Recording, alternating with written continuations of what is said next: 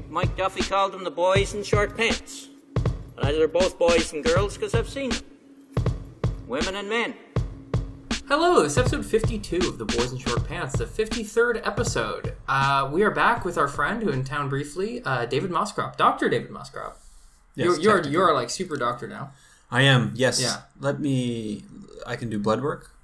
Excellent. I can. I can. I write prescriptions all The time. the, Globe and. Mail will even refer to you as a doctor They will now. They've, Yeah. they've changed their policy. after that they? kerfuffle, yes. Yes, I saw that. I, I actually go by Dave typically. I'm a little bit embarrassed by the doctor title, Mm. but that is also sort of my white male Yes. positionality, as we say in the social sciences. That, that will change, I think, upon contact with students because it's like, yeah, Dave, uh, what's up, man? Like, no, you're good. I'm Dr. Moscrop. You don't call me Dave. yeah, I just I try not to spend too much time talking to students. That's Are you our first returning guest or second returning guest? I'm trying to think if we've ever had anyone on twice so far. I don't think so, And but I'm gonna get an angry DM from someone Yeah. that has been on twice. I bet, but no, I think uh, I think that is that is it. Sure. Uh, has Ian been on twice? I think no, he's only been on once. I don't think so. Yeah, Slackers. yeah. Anyway, uh, so welcome back. Thank you so much. Our, our returning returning champion. You picked an exciting week to be here, an exciting few days, in fact, yes. for the big Ottawa cabinet shuffle. Yes. Yeah, it's been a lot of content. So actually, we'll just we'll launch right into that. The cabinet shuffle. Um, it has been described by Lisa Raitt, among others, as uh, a sign of failure. It's been described by others as uh, a, a reset. It's been described by some others as not not that big a deal, really, no matter how you slice it. Where do you guys come down on this?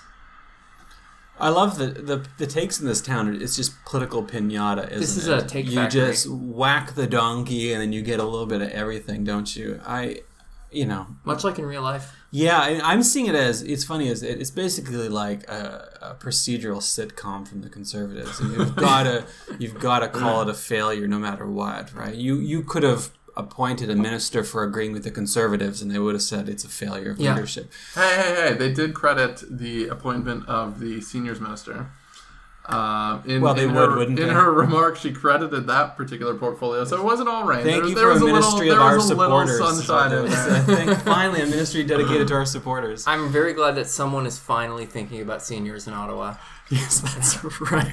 Yes, just a really underserved demographic. Yeah, I, I, I can't wait for the minister of um, PR firms. Yes. I think, yeah, so I, I do think it's an election prep. I, that take Yeah. I saw, and I think I agree with that. It's I agree with the claim that it's a defensive move as well. sure. It speaks at once to, um, you know, an atta- a rebuke, I think, of the United States and a preparation for um, probably some belligerent relationships with the provinces.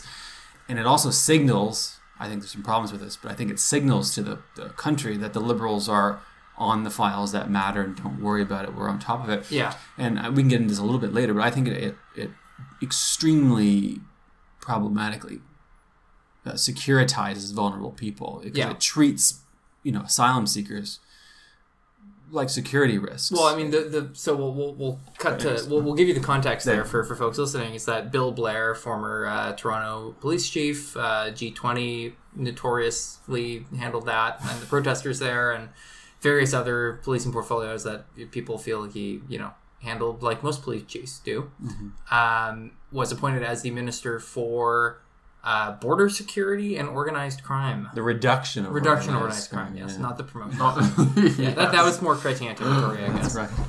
Uh, but yeah, so yeah, so I your point there is that treating those two things as sort of like security slash law and order problems is buying into the conservative narrative around you know the refugee It asylum seeds- seeker crisis. It and, cedes uh, that ground, I think, Yeah. entirely because it says, "Well, this we're, we're going to take this away from immigration. We're not going to treat this as a humanitarian issue. We're not going to treat this as an immigration issue. We're going to treat it as a security issue. Yeah. And you should treat these people then, therefore, as security threats. And oh, by the way, just in case you had any doubts, we're going to stick them alongside." Reducing organized crime, so that it, it is it is it has all of the subtlety Yeah. of the Howard Stern show. So there's there's an interesting parallel too because when immigrate like they appointed uh, John McCallum in the sort of first cabinet, it was immigration, refugees, and citizenship became like the sort of like flagship thing of how they were going to handle that issue. Uh, and now they, I think they've completely turned out on that. I think for like a political, you know, while we're talking about the election, you had a budget this year that was very much trying to tack to their left Mm-hmm. in terms of like, wow, like we're doing so much for women and for equality, and you know this pharmacare half-ass thing that they're sort of hinted at, and then the cabinet shuffle six months later is all about tacking to the right, uh, which is you know classic liberal triangulation. But there you go. So I would agree with that, and let me let me defend the liberal position a little bit here, so that they're not the uh, the pinata in the rim. um, What podcast do you think you're on? Tim? Come on. starting with the public safety portfolio. So we don't have the mandate letters yet. I think the mandate letters are going to be released in uh, a week or two. So, in absence of the mandate letters, it's actually really hard to say what exactly Bear, uh, Bill Blair's role is going to be. yeah. Um, the border security poli- border security generally is split over two different ministers presently, or it was as of two days ago, uh, which was uh, Minister Goodale and Minister Hussen. And so IRCC takes the policy lead, and then CBSA through Goodale takes the enforcement lead, right? Sure. And there's not a ton of overlap between those two. And what's sort of unclear is which half of this equation Bill Blair is going to be charged with. Yeah.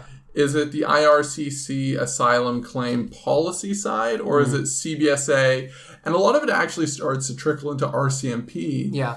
um, because RCMP are the people um, greeting asylum seekers at the border, essentially, and, and taking that initial contact. You make a good point there, uh, but I think it's perhaps an artificial distinction. You think about, you look at GAC right now. GAC has no fewer than five ministers overseeing its various portfolios. Mélanie Joly, this is, sorry, once again, burying kind of the lead here, but Mélanie Joly was demoted from Heritage to a grab bag of official languages, tourism, and francophonie, which is cutting across several different departments as well. So I think the Liberals aren't shy about having ministers whose portfolios kind of straddle different ministries. That, that's not really my point. My point is when we're looking at Bill Blair's role Yeah. beyond the actual name of the title. But I'm saying that it could cut both ways. It could cut Yeah. both ways. I don't think it will. I, I think it'll probably be one half or the other. Um, and I think it'll more likely be the CBSA side. I think that's very likely, yes. Frankly, if we had to pick one. the public safety portfolio is enormous. It's likely one of the largest portfolios in government, especially in the breadth and diversity of issues that it covers, as well as the number of fires that need to be put out. yes. It covers RCMP, it covers CSIS, it covers CBSA, it covers uh, corrections, CSC, um, and then it also has parole board as well as a bunch of sort of uh, accountability agencies like CERC is sort of quasi in there. Yeah.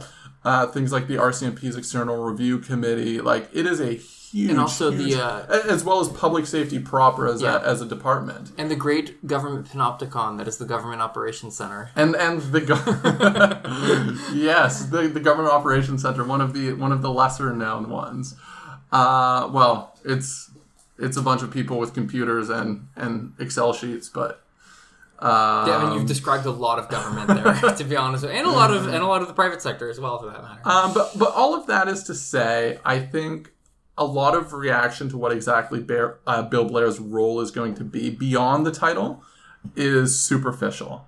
Um, I think there's a lot to come and a lot to be fleshed out in all of these ministers' roles because they literally only provided two to three sentences describing what these are. yeah, Um, for instance, one of their ministers of who was it that has the trade promotion portfolio? uh, Carr? Is it, No. no, it's trade diversification. Diversification. Diversification. Oh, a pro- they've split diversification from promotion. I I think it's promotion. It's uh, it's not Joly. Is it Joly that has it? No, Joly has uh, official languages, tourism, and um, God, if, if only someone had printed the list. Yeah, sorry. Um. Anyways, it's one of the new sort of junior ministers. Yeah, But when you look at Mary Ng?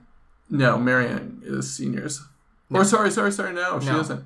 Um. So maybe it's Mary Ng, and her Who, responsibility, of course, is the former appointments director at PMO, who Uh, was elected in a by-election. among many other things. yes.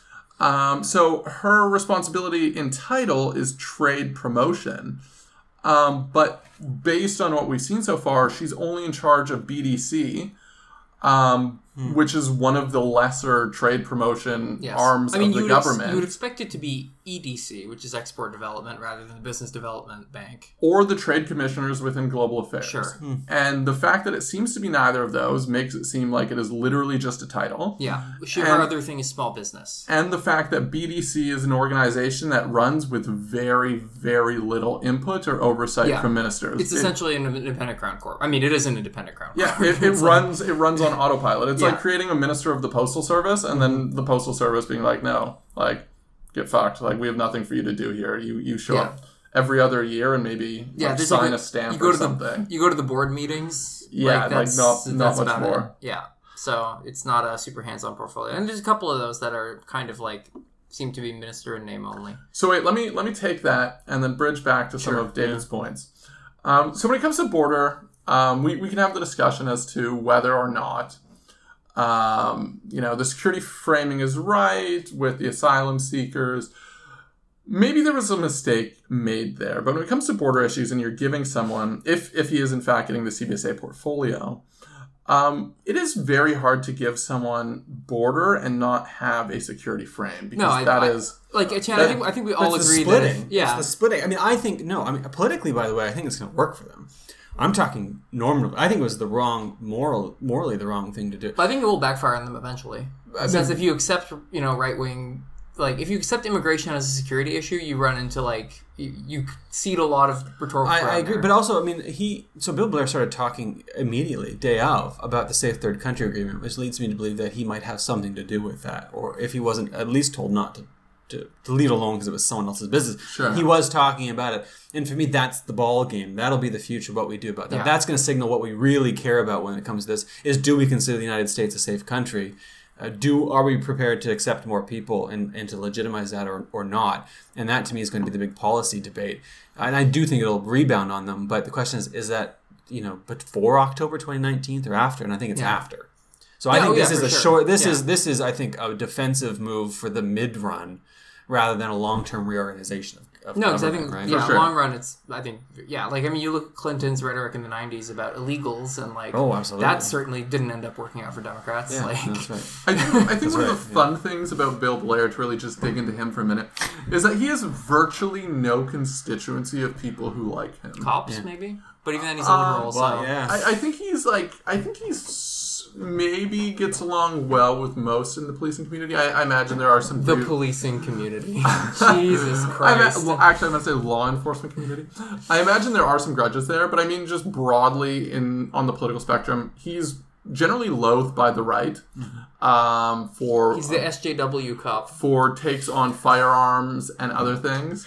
Remember, And he, then he on the- told Doug Ford to, that he was unfit to be mayor or whatever. And then on the center and the left, I think there's a lot of concern G20, of baby. G20, carding, a lot of other things. So the fact that he's taken such a prominent role in this government is actually sort of Well, if he makes funny. both sides angry, then you know it's the right thing. But he's competent and quiet, though, right? I mean, this is, I think, the reason is he's got this.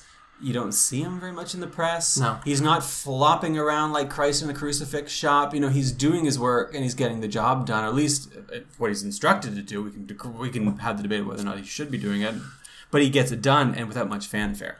And as as a parliamentary Just a secretary, real lunch pail minister, you know? Yes, Just yeah, nine to five, la- punching last, the clock. last one out of the gym every day. Just yeah, it's worth noting that as a parliamentary secretary, um, he was responsible for stick handling the cannabis file and was in fact made the parliamentary secretary bo- to both the Minister of Health and Minister of Justice simultaneously. which are both big portfolios. by virtue of his position in the Yeah. cannabis file. Um, and insofar as cannabis is becoming legalized on October 17th, I think it was seen as job well done. yeah. Um, what I what I find interesting. Except interesting, pardons. Quick aside. yes, We can talk about that. hard we, agree. we can we can add that onto the agenda for discussion at the end because I, have- I have a few things to say about pardons. There we well. go. Um, but I actually think it's sort of interesting when you look at uh, Blair versus Leslie in terms that would be Andrew Leslie. of their roles within the Liberal government so far. Um, Leslie, of course, was one of the quote unquote superstars that the Liberals recruited, yes. and he has played, you know, a reasonably large role. He was initially whip, if I'm not mistaken, yeah. and then he was made uh, parliamentary secretary for NAFTA, effectively. Yeah.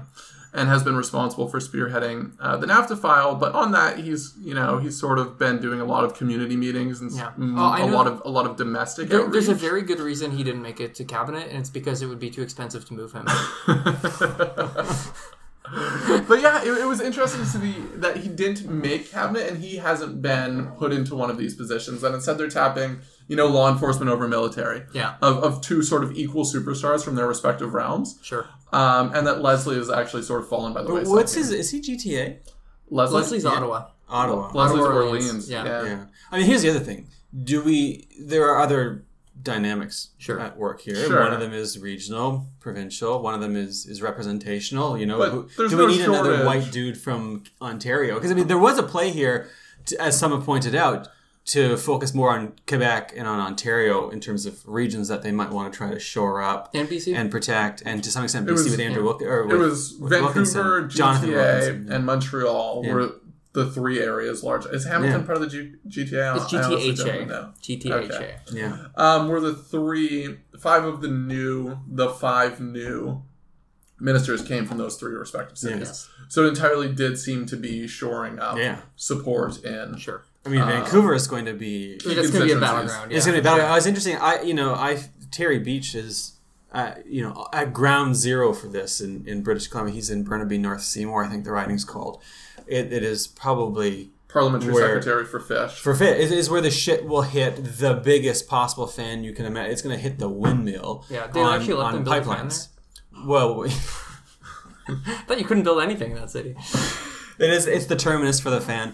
So you know, it's where the the battle, the real battle over the pipeline, is going to play out to Yeah. some extent because Burnaby residents are. are Well, it's very possible. Burnaby South may be home to a certain uh, NDP party leader in the reasonably near future. So When is? Do we know when that by election I don't know. is I don't scheduled think, for? No. I don't think we know yet. Uh, I don't. so. I think we've probably to, to pivot to other parts of cabinet. We mentioned uh, Jonathan Wilkinson, Yeah. who was moving from parliamentary secretary to Catherine McKenna in the environment portfolio to becoming minister of fisheries, uh, displacing Dominic LeBlanc, who has moved to uh, intergovernmental affairs, internal trade, and northern affairs Yes. which is a very very weird pick because he has no connection to the north as far as I can tell. There are no Irvings there, uh, which makes his appointment to the northern portfolio somewhat They've actually just invested uh, two hundred million dollars in growing potatoes in Iqaluit. Yeah, So well, I mean, that, he's uh, not going to explains it. Yeah, he's not going to be able to micromanage the New Brunswick government as closely from there. Um, so uh, all the New Brunswick people who, all like the six New Brunswick people who listen to this podcast are like, "Oh man, he's throwing down." Everyone else is very confused. Um, yeah, so that that was a big move. I think. Um, I think there was a consideration of LeBlanc's health issues uh, involved in this move. There's also he's I think probably the most bare knuckle person they have in that cabinet. So dealing with with Doug Ford's Ontario government. You mean going to be- except for Prime Minister and boxer Justin well, Trudeau? sure. Well, I mean, that's boxing with gloves on. LeBlanc does not. So, uh, some quick backstory with me and Dominic LeBlanc. Dominic LeBlanc is not a small factor in why I'm a New Democrat and not a liberal.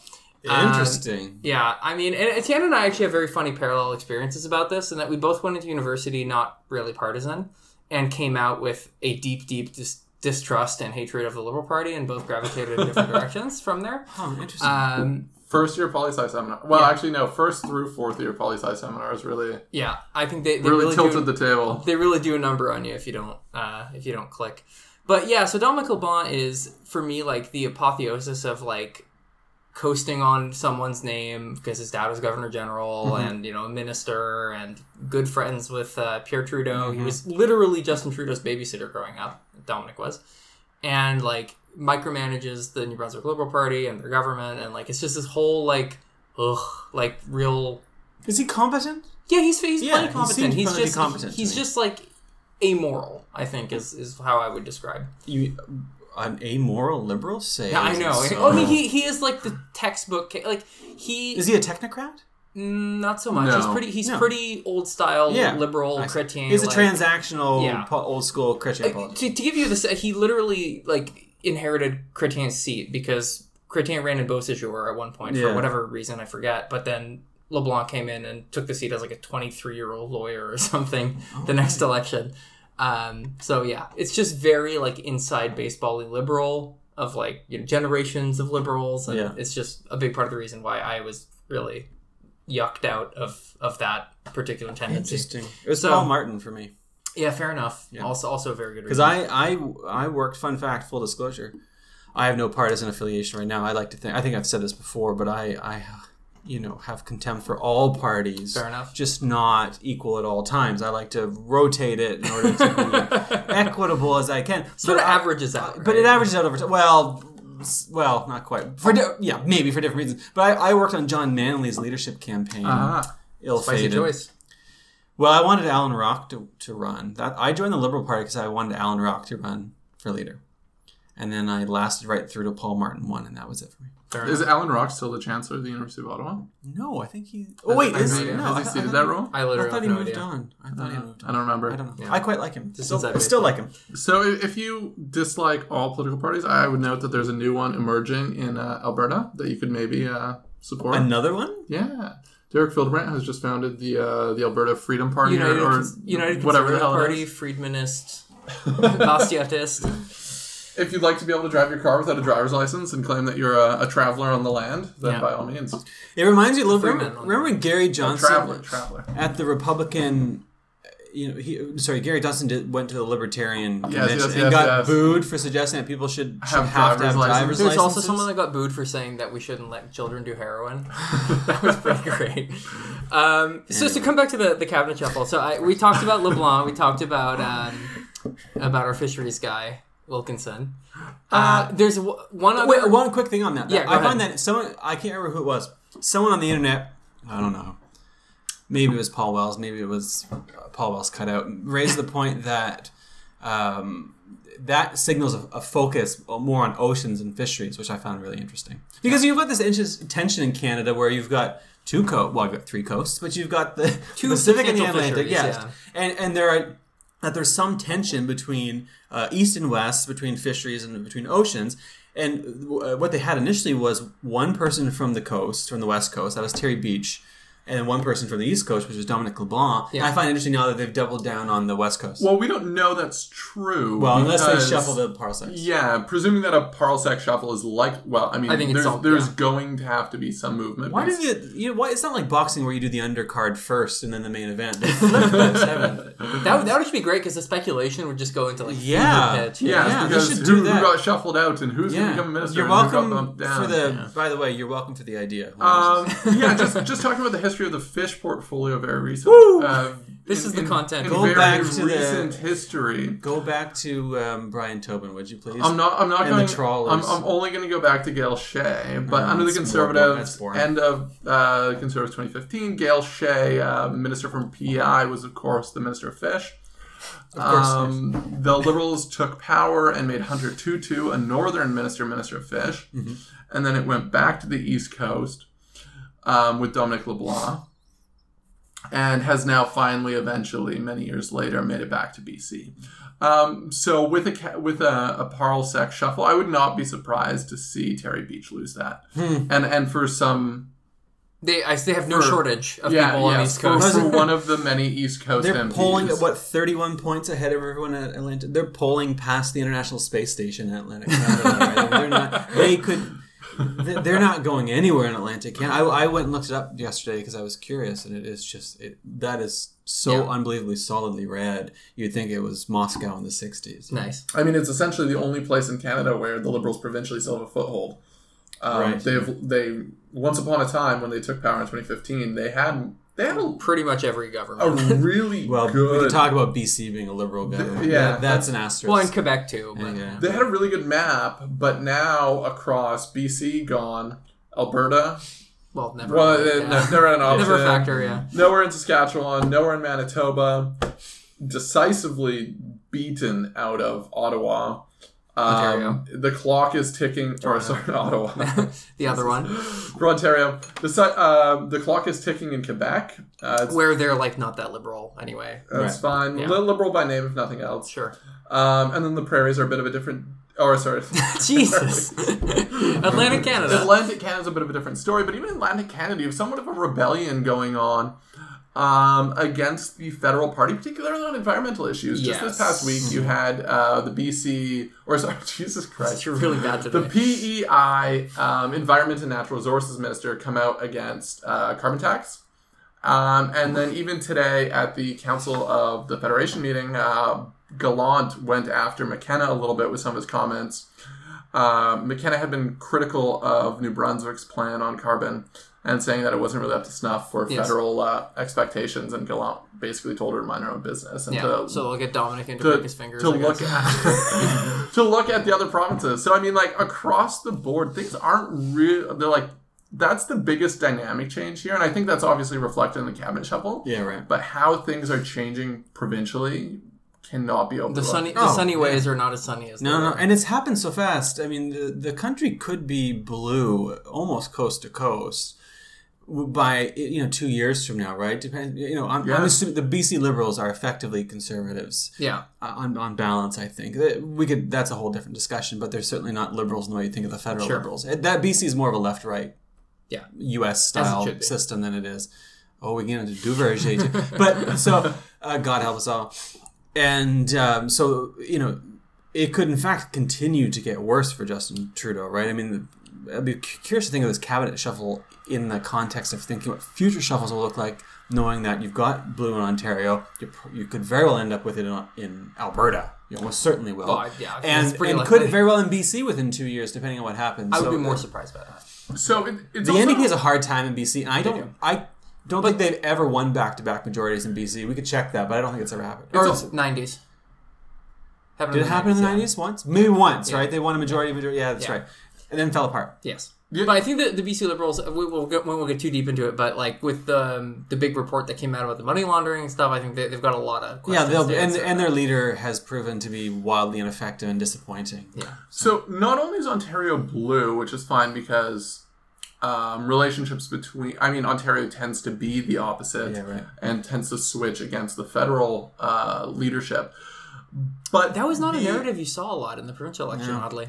No, um, but I I would guess say- it's because the Liberals The are Liberals such a were pre-defeated. Yeah. they, were, they, they started the election pre-defeated. But the relationships in the first month of Doug Ford's tenure have been with the federal Yeah. liberals have been absolutely abysmal. Yes. At, at the heyday of uh, the Harper Wynne relationship, um, there there was some you know some hay made about Harper's uh, refusal to meet with Wynne for several months after she took power. Yeah. and I think there were comparable issues with McGuinty once upon a time as well. Hmm. However, It's not this like outright like Twitter sniping and like yeah. Yes, where it may have been a cold war between Harper and the Ontario Liberals. Yes. It is an absolute like bloodbath right now in Yeah. terms in terms of relationships between the two.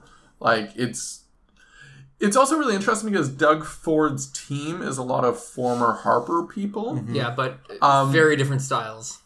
Well, Doug Ford personally has a very Yeah. different style than Harper, hundred percent. But I, I think when you sit Jenny Byrne in a room across the table Mm-hmm. from Gerald Butts, I mean, I don't think Jenny Byrne is known for her like restraint and like lack of partisanship and ability to detach herself from like the political aspects of something. So. no, but that, that's that is my point. Oh, okay. the I fa- thought you were arguing the opposite. No, I was like, what are you talking? the fact that there's just so much animosity between the teams behind, Yeah, the scenes, exactly.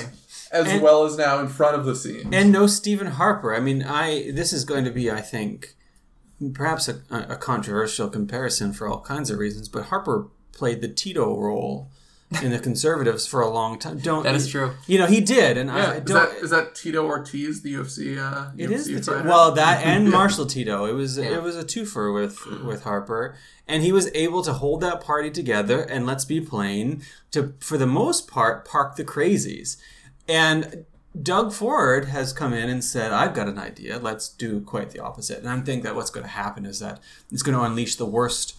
Not just in terms of policy, but in terms of, of diplomatic impulse, if we can call it that, on the side of those Sure. in, in the in his government, and you've already seen it. I mean, I think Lisa MacLeod quite plainly disgraced herself in the early days of her ministry, uh, both in tone and, and of course the subject. Yeah. Well, and, and so did Phillips. Yes. He disgraced himself in tone and, and content as well when he met with Catherine McKenna. And and I think there's going to be a little, a little bit of both sidesism going on there, but I think it's very much the PCs who are being obstinate Well, it's like the, and over, irritating. the overriding political impulse on the political right right now is to trigger the libs. So like if they're doing that for them, that's winning. I heard liberalism is a mental disease. That, Yeah. that was a hashtag that I kept getting served up with the other day after getting into a bit of a dust up with um, Candice Malcolm, who works Yeah. for the. Um, The Sun. Yeah, I was I was going to say something impolite, uncharitable, so it's I thought probably you were best. just I should- genuinely searching for the outlet. I was like, no, it's not the Toronto Star. No, no. No, I remember the that's- Toronto Sun because I worked in a tire shop growing up, and it would be the the paper that the dirty old men would come in to flip to the back to look at the Sunshine Girl. Yeah, of and I think that should be that is the epitaph of the Toronto Sun. Yeah. Anyways, That, uh, that is entirely fair. To come back to the cabinet shuffle. Yeah, anyways. uh, another substantial promotion It's that I like was going this get podcast to. is like jazz. I Yeah, no, I building of tension and release. I love it. That's what we do here. I love it. Uh, so Pablo Rodriguez, so an MP from Montreal, the the former whip for the Liberal Liberal Party caucus, is now the Heritage Minister, uh, Yes. promoted to replace Mélanie Joly, I a like him. Montreal MP. What? Is it just because of how he dresses and his beard? Well, He does have a really he good lo- beard, uh, yeah. uh, you know what? Yeah, I do. I he has such uh, the sartorial wisdom in that man. Yeah, Oh, it makes me. Uh, yeah, it's a I it's like a top five MP facial hair somewhere after Martin Shields' Deadwood mustache. I actually don't know much about him, and that's sort of by virtue of his position as the whip, right? Yeah, Um, entirely behind the scenes actor. Um, his I, I would note that his deputy uh, deputy whip also got the promotion. So clearly, the liberals were liking something about their the work their whips were doing. yeah, Um, or weren't for that matter. new, new whips new whips haven't been named um, so so that stands but I, I actually don't know much about him um, he's from montreal yeah, um, it, it- montreal is actually really crucial in the heritage file Mm-hmm. as we saw with Mélanie Joly it's, it's no coincidence that the new heritage minister is also from montreal Mm-hmm. in the post netflix tax world where M- Mélanie Joly's you can, you can actually watch it if you watch Shimon Pal. You can see her political career going up in flames it was pretty. It was pretty bad. um, it's Yeah. it is no overstatement to say that that appearance absolutely ruined her career. I think that is fair to say. But it's, it's, it's worth saying, and we've just said this in past days, that Mélanie Joly was like absolutely a meteorically rising star. I mean, a meteors crashed down, I guess, and maybe she was more meteoric on the way down, but uh, she ran for mayor of Montreal as a virtual unknown uh, in the last mayoral election before this most recent one uh, against Denis Coderre and came within, I think, two points Two two two ish points of beating him. yeah. It's sort of in the mid twenties, which was like phenomenal. Like just completely came out of nowhere. Uh, I mean, people from in Montreal politics like may have known her before, but in terms of like you know Mm-hmm. province wide and nationwide pro- like profile, none. Uh, and then she runs as a liberal and is appointed heritage minister. Um, has been in that role since the election and like has done 2015, has done. I think most people would say a reasonably okay job no, except for like on different files. I think like No. there have been no like. Go ahead. I, I disagree with you. Okay. I, I think every decision I've seen come out of that office, I'm actually struggling struggling for specifics right now. But I've distinctly remembered nearly every decision she makes. I have vehemently disagreed with. Yeah, but to be fair, you are a conservative, and this is the heritage file. That's fine. And the Heritage File is one of my least favorite files. Yeah, I think that might have a lot to do with it. National Film Board, I'm coming for you one day. but the the meat of that is is internet policy. Yes, It- and it- yes, and, yeah. and I think we are. If you look at the stats, we continue to be very, and it, it intersects with industry too, because it's about who's in the competition and who's not, and, and whether or not you know how much of that spectrum is shared and by com- competitive uh, companies, which is not very much. And if you look at the stats, Michael Geist is my go-to on this, as as he should be for most people. Uh, we rank towards the bottom, and, and for cost, we're not getting any value. yeah. uh, I mean, we talked about this earlier. I'm not. Sorry, is this telecoms? yeah, and the telecom It's more of an ISED thing, though, And- right? The spectrum and all that is, I think, The spectrum stuff is that yes, yes, yes. But in terms of, of the policy around how we're going to deal with Sure. with ISPs and how and, and with Netflix and with the rest of Yeah, it, so a it, lot of has been weak. Uh, the performance Yeah, has been I- weak and inadequate, and it continues to be It's, bad. it's CanCon Yeah. is is I think the big one in that space. But if you look at the Netflix announcement And the th- future of this is- journalism, by the way. this Yes. is what her getting skewered onto Lawn Pal uh, centered around it was the Netflix thing. was the Netflix Yeah. announcement. They got a they got a couple of bucks for Canadian content. Was No, the thing, so- right? so like Netflix I'll- was going to put money into CanCon. Was Yeah, that, that was it. like right? willingly. I'll put it. I'll put it this way. I think her her stint as heritage minister was, I think, doing a lot of liberal feel good things like Flags for everyone. Ca- Flags for Everyone, Canada 150, and all that, and then of course the, skating controversial rink? skating rink. Yeah, I support. I continue to support that to this day. I It do. was honestly awful. I Awful absolutely. I wasn't here, but Um, but I think really like the big legacy is in, as you said, with internet policy is really like once I talked about Bill Morneau as the ambassador to capital last week, as that being the role of the finance minister. very good. The heritage minister right now is corporate easement. yeah, it's kind of the, the ambassador to big tech and the big tech, Yes. especially the big American tech platforms, Yes. Google, Facebook, Amazon, Apple, etc. And uh, Joly has a former Google, her, their former public affairs head in Canada was her chief of staff.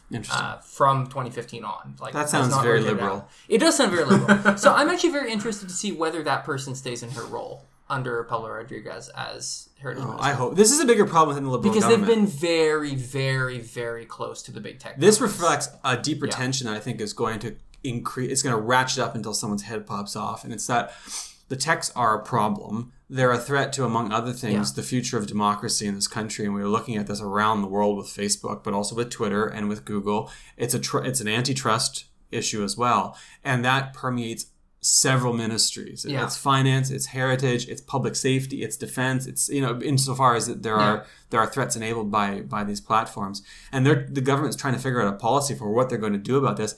And it intersects with the future of journalism too, Yeah. because that is a huge question of, of all the epistemic gatekeepers. Are, we don't know what's true anymore. There's the rise of deep fakes. How do people get good, reliable information? How do we know people are out there keeping the government to account? And heritage to some is meant to deal with that too. And we've seen almost nothing on that front. Yeah, and, I, and I think they're they're unwilling to go there because they they have very very good relationships with these companies and don't they they I think are very comfortable with the self regulation role. Yeah. I mean, And uh, don't see a problem with it. to a certain extent, just to address your point before we move back to the cabinet shuffle.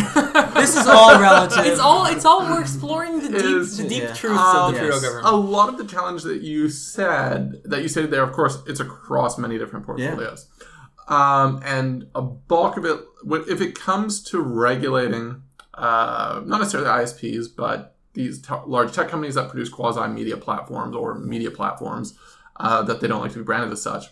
But if you look at the government today, the only area where they're tackling that is through democratic institutions, or Kind of. or whatever the hell. It, well, like that they're, but that they're they're also- on paper that they're tackling. Right, because but that also involves uh, national defense. It, it's been increasingly involved in It- it defense, public safety, right? Yes. Um, so that's of course Karina Gould's um, portfolio is democratic institutions, and she sort of got the mandate letter that said. Um, look into this, and, and I think it distinctly says work with CSE. yeah. Yeah. Um, of course, is our uh, Well, and Facebook- Signals Intelligence Agency. Yeah. So it said work with DND. Uh, And via- CSIS. I mean, via CSIS is- CSE. It's it's more CSE than it is CSIS. Um, but yeah, and then not much has come of that. Facebook, of course, has done their own announcement. Yeah, the- Um, the election elections integrity. integrity, Oh, announcement. yeah. This is their attempt to capture government. This is their thing. This is their play, though. Is Yeah. the don't worry, we're on it. We'll work with universities. We'll work with other businesses. We'll work with government, We'll work but with don't the things. regulate us. We'll self-regulate, which has worked so very, very well. Just ask Vladimir Well- Putin and the Kremlin. We'll work with all the think tanks we fund. Jesus. it is the no. It's, I I done full disclosure. I've done a little bit of work on this uh, in my capacity as an academic, and, and I don't. I don't think you need to disclose that. Well, I mean, I, in the sense that, in, in the sense that, I mean, I, I have, I have Full have, disclosure, I know what I'm talking about right now. I have. Uh, yes, oh, it buddy, is it's the all right. He's just flexing on us Full here. disclosure: I wrote an essay on this one time. I've read, I read, I wrote. Uh, uh, now I feel like you had to. I I read Move Fast and Break Things. I like to disclose that. I, I'm a Facebook user. I have. I'm a poster at heart. I am. I'm a shit poster at heart. Uh, but no, I mean I've done work on, on the policy side, and so I Sure. I have you know pre-existing policy commitments and prejudices. But you know, and, the government is moving on this. It's, they've been talking about it for a while, and there's some movement, which is encouraging. But it, it has been a weak file for a long time. Yep. I, I, I was talking about this in front of the the House of Commons Procedural Affairs Committee recently. The the elections coming up. It's October 2019, and we are just not even close to ready.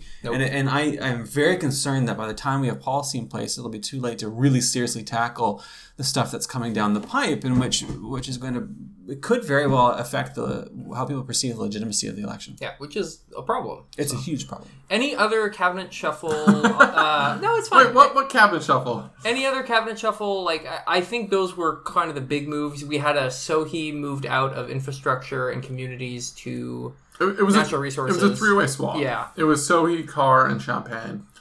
E- sort of literally. That's in a thing. The trade diversification. That that's Yeah. an interesting bit. so That- that- Jim Carr, formerly of uh, NRCan Natural Resources, moving over to and the trade wearer of a mean leather jacket. Can we very briefly? I know, I know that we like to focus on substance and get into the the value added here is substance, but part of value added, of course, is is the crown molding. Here's the crown molding. That guy has got to drop the leather jackets and the and the indigenous inspired ties. It's a good look. I just wanted to add some. They could. They could have been gifts, though. I don't know. You got to wear those gifts. Well, I guess if you've declared them, is it the matter of you know like oh my aunt gave me this ugly painting that I've got to put up every time she comes? it could be that. That's the jacket I'm talking about, by the way. Mm. yeah, yeah, I know the I, one. find those ties to be maybe it, maybe it has. I find I, I I worry about the appropriation thing about the ties. I find it really irritating. But the the leather jackets, my lord. I mean, at, at least, press at least he didn't get the tie tattooed onto his skin. Think about it that way. Oh, Unlike some now other we're people. down. All right.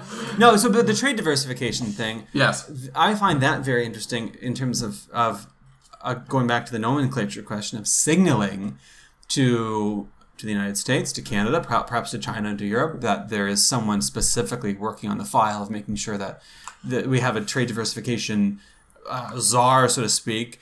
I mean, there's this has been in the works for some time, plainly, but it is a signal that I think we need to move away from the United States. And, Well, and yeah, and Trudeau highlighted it in the in the press conference at the same time. So again, the, despite the title, the trade minister has always been in the business of trade diversification, right? Um, That's why we But have that's the not split from the trade. But that's split from the trade no, minister now, though. no, it is the tra- he is Uh, the trade he's kept- minister. Well, Cha- Champagne is out. He is in charge of the trade portfolio Yeah. within. he's still okay. so it's it's still just, fair. it's just sort of that NAFTA was Chrystia Freeland's thing, yes. and has sort of stayed Chrystia Freeland. so, But there's another bit of trade that moved, wasn't there? Okay, so let, let, let me give a high level because I actually know the trade the Yeah. trade side of this really really well. Um, so global affairs, of course, is a, is a department Do you that have to has disclose that though? three that has three moving parts. It has development, which is Bibeau. It has trade, which was Champagne, and then it had Freeland, right? Right. Um, Freeland, because of her ties to the United States, was tapped heavily, heavily, heavily for the NAFTA board, uh, for NAFTA. Yes. And so trade, as uh, insofar as it was related to NAFTA, was removed from the trade portfolio and was tacked on to the Minister of Foreign Affairs. Right. Reasonably um, unusual, but in this case, it made sense. Yeah. That left Champagne with all of the other trade, be it Mercosur, be it Pacific Alliance, be it TPP, or be it CETA. Yeah. Those those are generally the, the moving cogs on the trade portfolio right now. Um, you know, he did, he did a reasonable job steering his way through those, um, but he was, you know, immensely overshadowed by Freeland the entire time. Yeah. Yeah. Um, so, ne- and then of course there was the dust up with China about trade and the progressive trade agenda and all that. Sure. When he got left on the plane in Australia, like Yeah, there, there some were weird certain- mishaps. There were yeah. certainly some hiccups and some mishaps along Yeah. the way, but a lot of those were more attributed to The either yeah. Trudeau personally or the Pacific Trade or the uh, uh, progressive progressive trade agenda. CPTPPPPP. Um, so you have Carr slotted into the role, taking over for Champagne. Um, he get you know he gets a flashy new title, but the job is exactly the same as it was left. It is to seek out new trade agreements with people. Um, it's maybe a small shot at the Americans if they're paying attention. Um, they're Let me assure you, they're, they- they're they are not. probably not. They are Be it not. trade minister or trade diversification minister, the role of the trade minister was always to diversify trade. Yeah. Right. It was never to solidify trade with only the United States. But the right? prime Minister, but, but Trudeau's comments at the press conference were specifically aimed at the United States, saying that we've got to diversify trade in light of what's going on. To be honest, yeah, how much are they going to read into it? I mean, like honestly, what I mean, you it's U.S. have- Clear, plainly, the U.S. noticed that. So th- this is all th- that's been a government position for quite a while. Yeah. Um, going into the China trip, going into other trips, they've always pointed out diversification. It's always been high on the agenda in terms of in terms of the pipelines. It's been about diversifying uh, Canadian markets for oil. Um, I'm surprised the conservatives aren't jumping in to say we need uh, like just the best trade instead of just saying diverse trade. Like we just like the best trade should win. so I don't I don't see this as like huge or earth shattering. I, I think the the sleight of hand that's worth mentioning here is more with Sohi. Yeah. um, that Sohi has been put on the natural resources file Yeah. To throw a bone to Alberta. Yeah. But I think people easily forget that the whole pipeline purchasing thing was never a Carr. It was never the natural resources No. portfolio that was spearheading this. It was more Yeah. no. yeah. This was a Morneau initiative. Morneau's the man who bought the pipeline. It wasn't Carr. Yeah. And so now they're like throwing it back to Sohi in Edmonton, which is sort of remember- strange, as, as if this has anything to do with how they've gotten themselves into this pipeline situation. The answer is it doesn't. Remember all that new infrastructure that was like the centerpiece of their whole like I do. stimulative like electoral pitch? I do. Yeah, I don't know what happened to that. Well, BC got, I should say, BC got some infrastructure money to uh, add to public transportation in the Metro Vancouver area. So there was some there, which is encouraging because that's been a mess for some time. But there wasn't a ton of fanfare. No. It, it did become about the pipeline full, and uh, that that leaves an interesting question about. Sohi and remember Carr. I now remember because Carr was at. I, I made a mistake earlier. He was at Natural Resource, Natural Resources. Yeah. But I remember now there was a lot of controversy when he talked about bringing in the army and the use Right. of force to get the pipeline through. I'm very curious to see what Sohi thinks of that. Uh, I, so again, the, I think these are the types of comments that help poison political discourse. Big time. No, no, in the opposite of the way you're thinking. I see it as a misphrasing, a throwaway comment that should not be read into. In in the exact same way that uh, Harper's old stock Canadian line has become the tagline of progressives and has been used till to this day. You'll still see it referred to as like Yeah. part of the secret agenda of the Conservative Party. When ministers are talking, they often say things off the hand or you Sure. know off the cuff and say things that are dumb and are bad and they immediately regret and try and walk back. And people don't let this die down.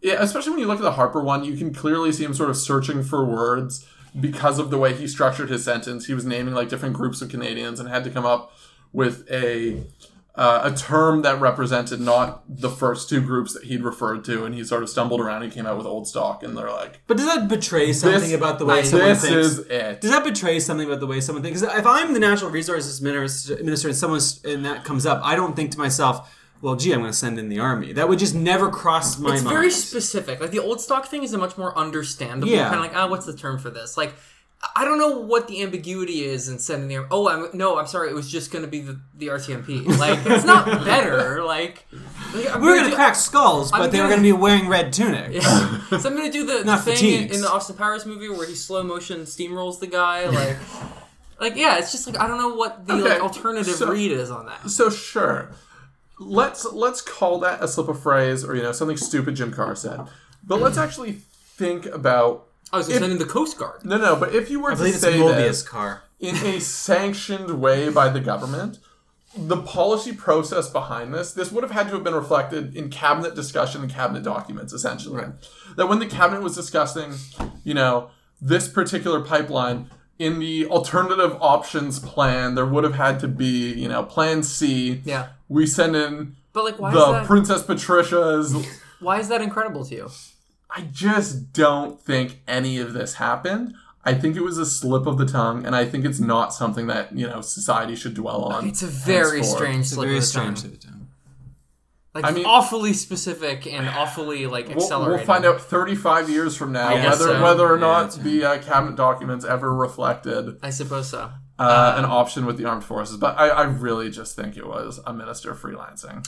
Will, is Will- Will- a- above and beyond his. Uh, so it, does does that wrap it the up for our shuffle takes? Are, are we all shuffled out? Yeah, I got nothing left. Okay.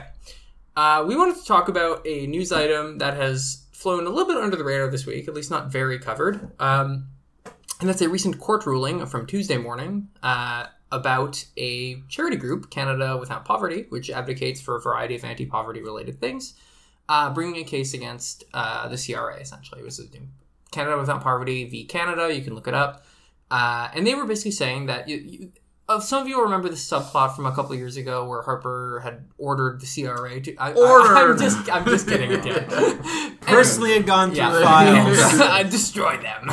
Uh, no, but so there, there was an effort to basically audit charities for political activities because under under the, the law around charities, you are allowed to do up to ten percent of your activities can be what's defined as political activities, and beyond that, you you're in danger of losing your charitable status. Uh, the idea is that you know charities are for charity, pol- political groups are for political groups. There shouldn't be taxpayer subsidized funding for the political activity in the guise of charity, which oh, you know you can agree or disagree with, whatever. So Canada Without Poverty argued uh, that its goal is intrinsically political and it is also intrinsically charitable. And in light of that, the judge ruled that they were correct, and that in fact the entire restriction on uh, charities doing political work uh, was struck down by by injunction Immediately. Immediately, yes. So council had actually asked for a 15 month, or sorry, a 12 month delay, I believe. Yeah. Sort of similar to the uh, assisted dying Yeah. uh, provisions, where you know they give time for government to react to, to change their policies to reflect uh, the judgment. But the court sort of said, or the the judge said, no, fuck that. As of today, it's There's done. no reason to have it full stop. Yeah, and that was Ontario Superior Court, so it, it is still appealable, and I think the government will probably appeal to They, some they degree. haven't taken a position yet. Yeah, I, I would be surprised if they didn't appeal. Uh, at any rate, so I mean, I- I'm of two minds about this. I think like when you talk about charity, I think like I'm of the mind that charity is obviously inherently political because when you have basically a simulacrum of social spending delivered through the whims of very rich people who sort of give to the causes they think are important and the causes they think are, are non-threatening fundamentally that's a problem and i don't like it i'd rather that we have like a strong social safety net that ensures that people don't live in poverty which is what canada without poverty was kind of And trying to accomplish universal for. And systems universal, instead yes. of ad hoc, Yeah. you know, based on what's trending on Facebook on the day. Absolutely. So I agree with Canada Without Poverty in the sense that their their case that you know their charitable work is inherently political because they're lobbying for change to make life better for marginalized people is like to me 100% compelling. Yeah. Uh, on the other hand, this ruling opens what I think potentially could be a really big loophole for unregulated political spending. Uh, I think because basically what he said is, as long as you can sort of make the case that you're charitable and that your political activities support your charitable work, then you're fine. You say you basically get de facto super PACs that are funded That's what I'm concerned about. So I mean, with tax donations. Yes. Tax. Yeah. So what I'm concerned about specifically is that the, the sort of charitable categories that you're allowed to claim are alleviating poverty, uh, public education, a couple others, and then religious groups. Uh, so especially under the public education and religion, I worry that people are going to do political advocacy at taxpayer Citizens for free speech. yeah, or like you know, like the, the whatever foundation for the Captain Crunch Foundation for Strong Borders and why that's really important. They do lots of educate uh, I mean, education about serial this. smuggling is a real, real pressing issue. Uh, but no, I mean, it's like I I worry that this does open a door for substantial unregulated political spending. Interesting. Yeah. so It might not happen. I basically I'll, I'll conclude just by saying that Political, but not partisan. It- yes, right? not Which is partisan, a- but a lot of things like are like non-partisan, but still quite like you can tell who they're. they're Are you running for. suggesting that think tanks in Canada who are that are nonpartisan might have I de facto partisan? I am suggesting that. affiliations? But to wrap up before you get started, before you tee off, before you tee off, uh, I just want to say that um, I, I'm just worried that you're going to have the sort of playing to the refs kind of thing that you've seen in a lot of media, where you're going to have conservative groups launch some sort of like you know fairly nakedly political kind of thing that is pretty nakedly aligned with you know a conservative party talking point of some kind. And that they're gonna you know they're gonna CRA is gonna say no sorry this is like not actual public education. This is mm-hmm. propaganda or whatever and you're gonna have them just howl to the moon and say this is the biased liberal media the biased liberal government the biased liberal courts all coming against us. It's all fake news. And they're going to have to lay off because they're not going to want to deal with the political pressure of having to make the call of what is genuinely charitable or not. Because it's it's a, a very political decision to have to make. And cons- mm-hmm. like conserv- movement conservatism is extremely good at playing to the refs on this kind of thing. I okay. I disagree with a lot of things that you said. Go ahead. Um, Tee off, Let, let, let me start with the point you just made. Um, when you when you talk about playing to the refs here, and with the CRA, you know, backing down based on X or Y, the CRA, you know, hasn't really backed down and has been uh, pursuing charitable organizations, be it like the Raging Grannies or whoever else, um, bird watchers, because of their political activities. Sure. And doing this required them to make a determination uh, based on a, a look at their books as to how much of their activity in terms of communication yeah. was dedicated to political activity. Yeah. Etienne, and I- I agree with that, but I think it's much easier to define the scope of political activity than it is to define the scope of charitable activity, particularly when you're looking at public education and religion. but and and I agree with you to a point. Um, I, I do think it gets complicated very quickly on both of them. But in the CRA um, page that you sent me, that is effectively guidelines and policies Yeah. for charitable organizations, they do talk about what constitutes charitable work in terms of public They do.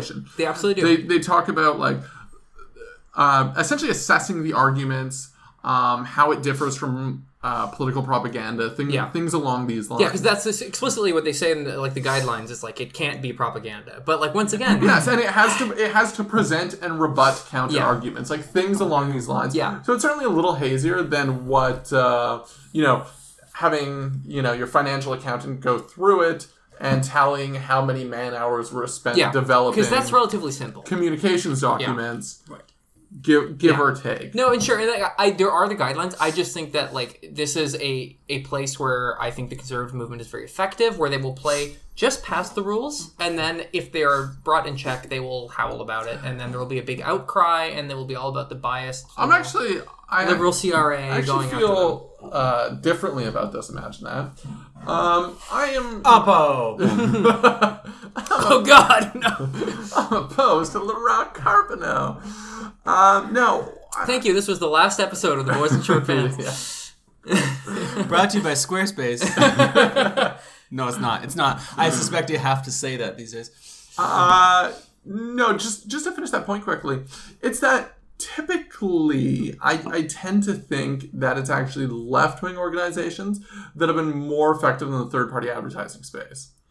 Um, and that have been more effective. In Is this the Harper cir- 2015 in thing? circum? Well, no, no, yeah, I mean This that's is why. This you is know- why I have an 11 week election that But it's- fucked yeah, up my Yes, holiday. no, it's it's exactly But it's that. I, right? I, I genuinely agree with you that left wing groups were more likely under the old regime to be in violation because under a sort of left wing analysis, you're much more likely to not see a meaningful distinction between charitable and political work. Like with Canada Without Yes, Poverty, their whole case was that poverty is a political problem that has to be solved politically. And Mm-hmm. like I think that's like I would say that of most social or economic problems that are often addressed by charities, that fundamentally they're mm-hmm. political mm-hmm. problems that have to be addressed mm-hmm. politically. So I agree with you. if Like everything is a big government nail, then, then everything needs a big government hammer. exactly, sure. I want my big government hammer, my Oh, twenty can that be thousand my dollars. Ottawa nickname? I want my Ottawa nickname to be Big Government Hammer, if I can.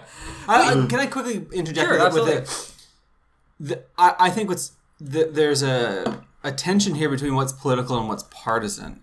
And that to me is a deeply unresolved problem. Is, is it's one thing we could say, look, it's all political, it's all a political debate Sure. and debate, and it's a very Tocquevillian, you know, public media. Yes, absolutely. But but the problem is when it becomes partisan. It's when the political stuff gets attached de facto to a group Yeah. and becomes a bludgeon, a big government, a big party hammer Yeah. Yeah. for uh, you know the conservatives, the NDP, or the liberals. And that seems to be the problem. Yeah. And and but how do you make that distinction Yeah. is the question Well, I, I, I'll think we need single to out. figure out. I'll single out an organization that I actually have a lot of respect for, the CCPA, Canadian Center for Policy Alternatives, Yeah, which is a registered charity. Yeah.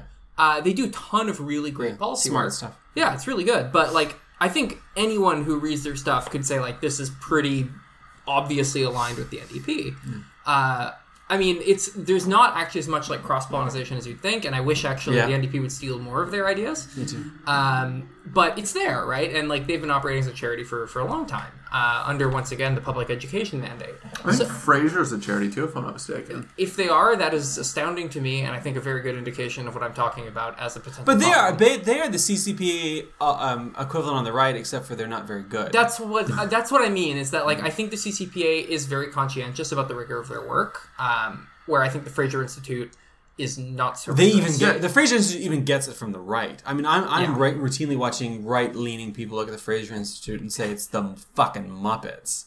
Yeah, I mean, I I would be politer about it, but that's just I'm would. very I got polite nothing guy. to lose. No, you're right. I don't You're, you're, you're, you're not wrong. I don't want. An, I don't want an invitation to your dinner party. You know. Yeah. Um. Well, they they serve great Alberta beef. I'm sure. you're so. you're here now. You're you're a long ways away from them. Yes. Well, Are that's they true. based in BC? Yeah, Okay, They're based I'm in Vancouver. to Yeah, I yeah, sort yeah, that's right. I'm not yeah, yeah, that's right. I So- don't want. I don't want to be invited to any dinner Just parties burn that here bridge. either. Burn that bridge. Um, but no, I, I I think that that's like the you know the Fraser Institute, but going just like going a little further every time, right? Okay, so where do we go? You got a big think. No, I, I mean, your, your point is valid that left wing solutions target government more. He's right? a socialist now. You've done it. Hallelujah. no, no, no. Left left wing solutions, particularly, I mean, from any perspective, really, target government more and try and institute change through government. Um, so when it comes to policing how charities engage with government, that is likely to disproportionately impact charities on the Yeah, left. people rather whose analysis rather- involves them going through that. Yeah. a hundred percent. Um, I don't think I can resolve or change anything about that. I think that is just a point of fact. Um, to bridge a little bit into some of the other interesting things about the decision and that I that I learned going through the decision um, is the ten percent um, political campaigning rule or what, whatever the hell it's actually called the 10% or the 90% rule um, is only for public facing communication yeah. Um, it actually includes internal communication that is, you know, deliberating on how they're going to be public facing and then their public facing communication. It's not actually for um, communication targeting government. Um, so appearing at committee, submitting committee briefs, any any of these Yeah. things As are long not as it's related. Well, are not included. That's It's- inherently a public interest question. yeah, if though, it's right? formal That is- public appearances, Yeah. that's true. But like Yeah. meetings, like that would be lobbying if they were lobbyists. I think we're not covered under that provision. I, I do believe they were. I Oh, this is a big question to me. I, I don't. I don't know what the answer is. So, that makes a so big in, difference. in the guidelines that I was reading, it actually talked about the ability of charities to hire lobbying firms. Um, Interesting. And that they could do more than ten percent before. Yeah, yeah, because as long as their ten percent was entirely government facing, Yeah. be it uh, committee appearances, pursuing um, conversations with ministers, any any of your typical lobbying, that is government facing, um, in- Including hiring firms. including That's hiring very firms. interesting to me. Okay. Is is as, I'm sure there's someone listening who is better versed, but that was my interpretation of what, I'm very curious what because I've that, read on because it. that reflects the the concern that we discussed earlier about having these de facto dark money. The army. well, no, because the way the gov- uh, the way the ruling is, it talks about public facing political activities, right? Yeah. And that's where dark money, quote unquote, comes in because dark There's money or spending, partisan right, activity basically. comes into persuasion, not of government necessarily, because anyone can do that, but persuasion of the public. So the argument is that the, it's checked on the government side by lobbying regulations. Is that yeah, you can't- yeah, Is, okay, is okay, lobbying yeah. regulations would, would come Would into hold that. effect. Yeah, that makes sense. and you have to disclose that and everything you'd expect. Okay. But that it's it's on the public facing side, and it's actually worth noting that in terms of persuasion of the public, that there are grassroots lobbying rules. By the way, the Yeah. public is never persuaded. By the way, they're mobilized. Let's just get that. Well, no, out. sure, That's- but like this is one of those things where you're going to have a conservative ad that says like, "Wow, over nine thousand refugees," right? And it's going to be a source like the Captain Crunch Institute for Border Security. Yeah, I believe it uh, didn't count Chocula. Count but, Chocula. yeah. Actually, Count Chocula is very pro open borders. You'd be was, surprised. was, did Captain Crunch serve in? Was it Korea that he served in? Yes, he saw some shit, dude. um, but uh, yeah, no, or like you know they What- themselves Can I have have a, a quick question on the side? Yeah. What does your mailbox look like? Mailbox. Yeah, what kind of feedback do you guys Yeah, get? not, not a We don't ton. like okay. get a lot. All right, all right, okay. I always want. Okay. All, all, be- all positive. Oh, that's All nice. Okay, positive. great. Yeah, Uh, We, we get a lot. We get a insiders. lot of complaints about us not disagreeing enough. So we get a lot of Oh, disagreement today. interesting. Yeah, a lot of okay, disagreement. yeah, this is great. No, I love it. I you this you guys keep this up. You're gonna get invited to Paul Wells' house. Woo! uh, we'll eat his hors d'oeuvres with great joy. Um, My, my last point, my last point. I, I just have to make this point because this was sort of my question going into reading the ruling. Was why the hell is it that governments have to pay for charities to do political organization? I, I thought it was. I, I would have going into it. I would have thought there was no chance in hell that they were going to win, um, and that they would look at it and say, well, if you want to do political activity, just become an NGO. yeah.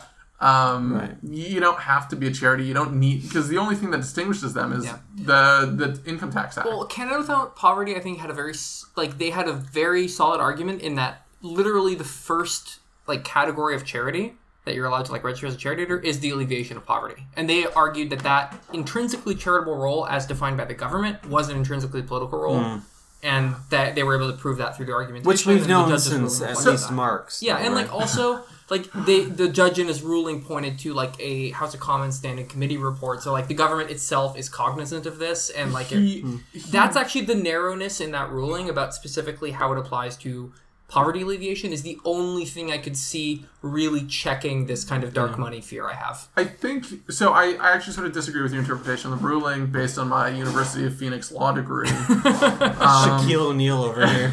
yeah, which I do not have. Doesn't he have a PhD in Um, education? I think he has like a yeah from from some whatever. Is We'll talk about PhD. Yeah, anyways. so the crux of the ruling for me was the discussion of positive versus negative rights, and that the government was making a claim was was making the claim that I came into it saying, saying that you know we don't have to provide you with right, this. it's the ninety percent allowance or the ten percent allowance versus the ninety percent disallowance. But it's, right, it's, Like- it's a privilege to be a charity. Yeah. Um, you don't have to be a charity. You can still have all of the because it, it was all hinging around a freedom of expression in Yeah. the charter, right? yeah. And so it's saying you don't have to do this. You're free to express yourself. Mm-hmm. By all means, express yourself. You just don't need to express yourself through special rules in the Income Tax Act. Yeah. right. Um, what the judge sided with was instead a negative rights view, and it was that in this this is where it really got hazy for me was that the government has the responsibility or the onus to support certain types of um, speech. Isn't that the positive rights view though? That would be The- positive. Or sorry, positive- sorry, yeah, perhaps the yeah, positive rights. Yeah. uh, mix those up. Is that they have the onus to support certain types of speech. Yeah. And in terms of present, he uh, What's speech that would not exist without the government's like allowance? Yes, and Yeah. so he talked about uh, the precedent that he, he cited here was in relation, particularly to the trade unions, yeah, um, it was an agricultural employees association. as well as the case Native for Women's RC, Association. Native Women's Association and RCMP unionization. Yeah, And so he talked about the interplay there, and that's ultimately sort of the side he fell on. yeah. Um, I mean, I, I think he that was part of the analysis. Like, I agree. I remember reading that. But for me, the, the like logical through line is you have a charity that's saying our charitable mission is not extricable from our political one. Mm-hmm. So therefore, we should be allowed to be a charity and do our political work. could they not just And that was like the could they not just build homes? Is that not like that? That's honest to God. That's But my there's a difference response, between though. saying, you know, If- we're if a your charity that wants is to build. alleviate homelessness. That's That's a what different- Habitat for Humanity does. Like, there are charities that do that, but like, you know, there are different categories. But it's interesting to Like, me well, is different that, that framing seems to suggest there's a difference between saying, well, we want to treat the symptoms versus we want to cure the disease, right? And that's the issue of you know, pro- what they're saying. I think is it's political insofar as it Yeah. wants to get to the root of the Yes. problem, or it wants to, to treat and, and cure the disease. As someone on Twitter versus, pointed out, it's uh, the, the problems are bad, but their causes, Yeah, their we- causes we- are very good. Yeah, exactly. This is it, and this is my point, though, right? Is that it's inherently political to say that not only is poverty a problem, we're going to tell you why it's a problem, and we want, and we want to eliminate the, the root of the problem. Versus Yeah. we just want to build some homes for folks because well, they're fucked because of capitalism, yeah, yeah, I agree. which is the difference, right? Yeah, Now I think this opens more space for saying let's get to the root of it. yeah, Let's rip it out by the roots. a radical solution, if you will. Where's Zizek when he, he's naked in the bathtub reading? Um, uh, something? well, I, I was going to say Maxim. Uh, 'cause Yeah. I think he's a fraud, but anyway, Yeah, I, I mean, I, Gramsci maybe. I'll, I'll leave it there. I think that's. I just fall back to again the interpretation of positive versus negative rights and whether or not this type. We love. I'm assuming you're. Oh, I love we positive. we love as, positive, as to right? whether We're- or we're not this needs to be supported by government for this type of speech to occur. I, I think is where where it comes back. I mean, that's an for me. analytical difference, I guess. Less than like a, Yes. yeah. Like you just like you Um, disagree with the conclusion he came to, but like yeah, As- which as- is fine. They, like, As with as with many court I- rulings recently. yeah, I mean, like I said, I actually have serious reservations about this ruling because. Uh, Oh, yeah. in- Yeah, I think it's including gonna- the lovely Comeau decision. But oh yeah, we should do beer reviews. Speaking of, What ti how how we far are like into this super. are we? We're like way deep, so let's just do it. Uh, yeah, so as Etienne sort of broadly alluded to there, we actually just had the Gerard Comeau uh, Brut IPA from uh, both Flora Hall Brewing in Ottawa uh, on Flora Street. If uh, you're if you live in Centertown and want to grab a, a decent beer there, they're, they're quite good. And Brasserie du Bas Canada, which is somewhere in Quebec, I actually forget. Um, so yeah, it was it was pretty good. I don't David, know. I, I don't know have, like- I know you have a hatred of IPAs. Where where did you land on that one? I think IPAs are artless and lazy. They're the Dane Cook of beers. Woof, dude. But this was. you're you're wrong. That's West Coast. IPAs are not homogenous. All right, fair. Are, are not a homogenous group. Look at this one all of a sudden Yeah, here. you He's doing the it? diversity Yeah. politics. Yeah. All of a sudden, this guy's become an identity politics. See now now that you're on the uh, the East Coast. Yes. This this was genuinely very good. This was Dane Cook and Dan in real life. That was your let's lost on. Yeah. Deep cut. Look it up. It's- he- but th- this was genuinely very good. It was subtle. It was It, subtle. was fresh. It was a good summer IPA, which I didn't think existed. I'm a big fan, and I, as a We're- we'll- supporter of Comeau and what he was after, because I would go. love to see, as someone who has, would like to see alcohol beer flow across the be borders free. freely. Let's let's have a Free beer the beer. pipeline. For sure. Uh, I was a privilege to drink this beer, especially since I didn't pay for it. Always good. I, I note that it's a Brut IPA, which is like a new style from uh, San Francisco. So certainly worth looking up. They're incredibly hard to find. So I actually went out of my way to. Actually, I, I sent my partner out of the way to. Uh, There we go. Your wife Back to the. yeah, my wife Yeah. to uh, pick this one up. He's a conservative once more. Yeah. So the other one uh, we had was a Rodenbach Caractère Rouge, uh, which is a, a Flemish red ale. Uh, sort of. We, we reviewed the Duchesse de Bourgogne some time ago on the show, and I found it to be basically like drinking balsamic vinegar.